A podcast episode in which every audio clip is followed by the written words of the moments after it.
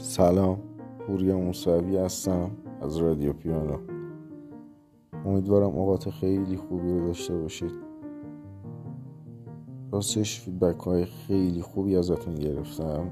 راجع به دوتا اپیزود قبلیم و این نظرات بودتون باعث شد که بخوام اپیزود جدیدم رو هم با پایه اپیزود قبلی شروع کنم.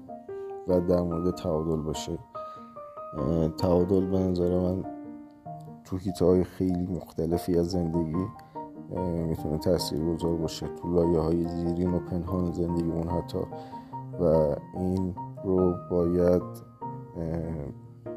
بهش توجه کرد. روزگار خوبی داشته باشید.